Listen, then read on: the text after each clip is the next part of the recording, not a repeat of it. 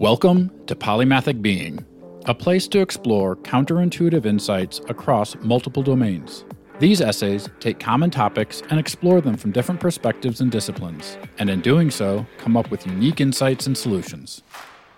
We breathe wrong. Part 1 in A Trifecta of Poor Biomechanics. Today's topic is an exploration of poor biomechanics and explores breathing. As simple as this might sound, most of us do it wrong, including myself.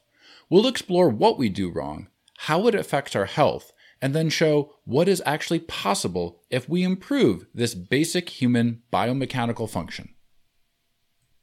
Biomechanics are an interesting topic, especially when analyzed against our evolutionary development and their collision with modern technology.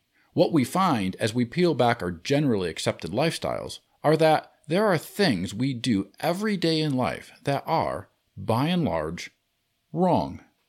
Not just wrong, but actually quite damaging to our ability to be active, healthy, and well aged. It might surprise you, but we breathe wrong mostly thanks to technology. Breathing wrong was one of my most recent discoveries, and one that I've been focusing on for the past two years. James Nestor's book, Breath, covers this topic in depth, and it highlights a double problem. We breathe wrong, and we chew wrong. Yet, these are interrelated in a way that causes our soft upper palate and jaw to reduce in size, creating a cacophony of bad health outcomes. Let's break this down into breathing and chewing. The breathing issue centers on how many of us breathe shallowly in our upper chest and also through our mouth, not our nose. The first affects our nervous system, and the second affects our immune system and entire facial formation. The shallow breathing actually creates a feeling of anxiety because it isn't engaging the entire diaphragm and specifically the vagus nerve, Deep breathing is known to stimulate the vagus nerve, which is the longest nerve in the body and connects the brain with the major organ systems. It links mental and physical processes and is the reason the mind and body are psychologically inseparable. This is similar to what we discovered in What's in a Brain regarding psychobiotics and the gut to brain connection. What this means is that the slow, deep breathing stimulates the vagus nerve, which runs from the brain to the abdomen and is in charge of turning off the fight or flight reflex. This stimulation activates the relaxation response of your parasympathetic nervous system to calm you down. Breathing through the nose also conditions the air and allows pathogens to meet the first line of defense of our immune system mucus. This mucus traps and breaks down pathogens, which are then shed back out. The conditioned air is also healthier for our throats and lungs as it is more humidified and temperature balanced. Further, breathing through your nose keeps your mouth closed, and as you swallow your saliva, the pressure of the tongue on your upper palate over the thousands of swallows keeps your face expanded and healthy, as well as opening your sinus cavities for improved breathing. Our issues with chewing exacerbate our breathing issues because we aren't getting that upper palate stimulation from breathing or eating. This is caused by our highly processed food requiring virtually no mastication. You just don't have to chew your food, and as such, your teeth, jaws, and nasal passages don't form correctly.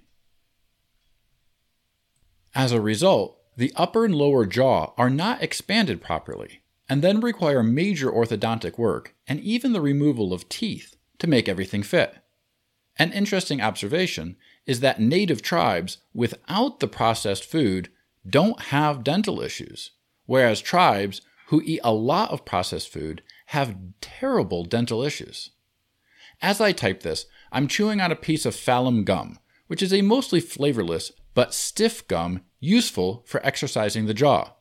I've even bought teething necklaces for myself and my kids to chew on while doing other things. While this might sound odd, what's actually odd is that we take something as natural as chewing and we stopped doing it the way we evolved, which causes our jaw and upper palate to underdevelop. Then we repair it with totally unnatural orthodontics, which have a pretty negative side effect and not only don't address the breathing issues, but can actually exacerbate them. Fixing how we chew is a first step towards breathing right, but we've also forgotten breathing techniques our ancestors knew thousands of years ago that help control our bodies and our minds through breath.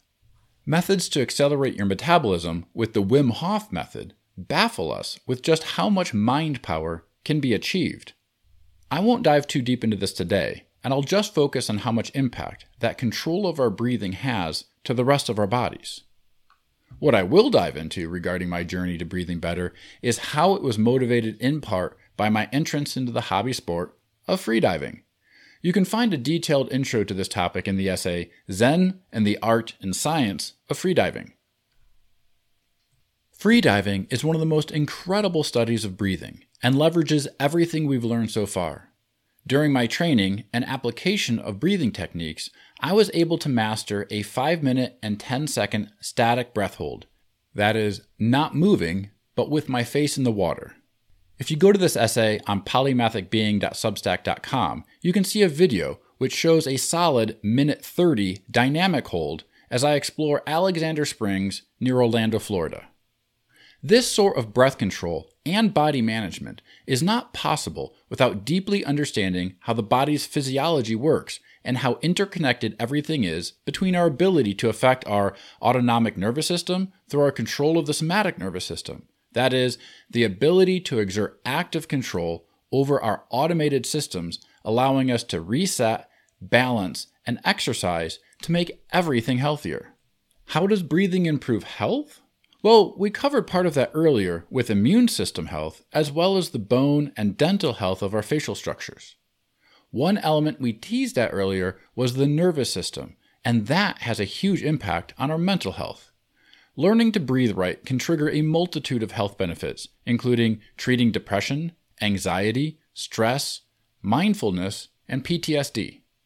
This occurs because the improper way most of us breathe, in short, high chest breaths, triggers anxiety in our autonomic nervous system and causes many of the issues we mentioned above.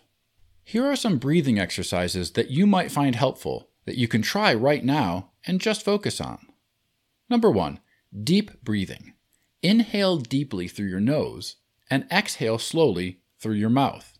Try for a three second inhale, a three second hold, and a six second exhale. Repeat several times.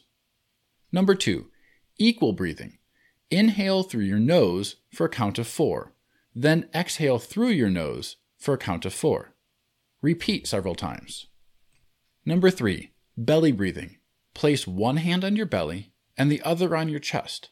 Inhale deeply through your nose and feel your belly rise as you breathe in.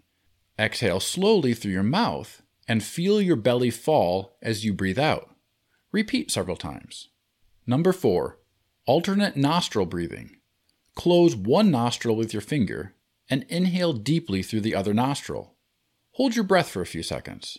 Then exhale slowly through the other nostril while keeping the first one closed. Repeat several times. And fifth, breath holds. Start with a breathe up of the first option. After three cycles, hold your breath as long as you can. Fight through the CO2 buildup panic. Then return to the deep breathing of number one until your heart rate returns to normal. Then try again. In summary, Breathing seems so simple and so natural. Yet, if we don't pay attention to this incredibly foundational life force, we risk physical and mental health consequences that can easily be remedied. Breathing is the first thing that we get wrong in modern biomechanics, and is largely caused by our loss of understanding of its importance and exacerbated by our modernization success with food and medical interventions. Yet we have the power to fix this and reclaim a foundational health benefit that helps us physically and mentally. Thanks for listening to Polymathic Being. We'd love for you to subscribe on Substack at polymathicbeing.substack.com, where you can read, comment, and share these essays.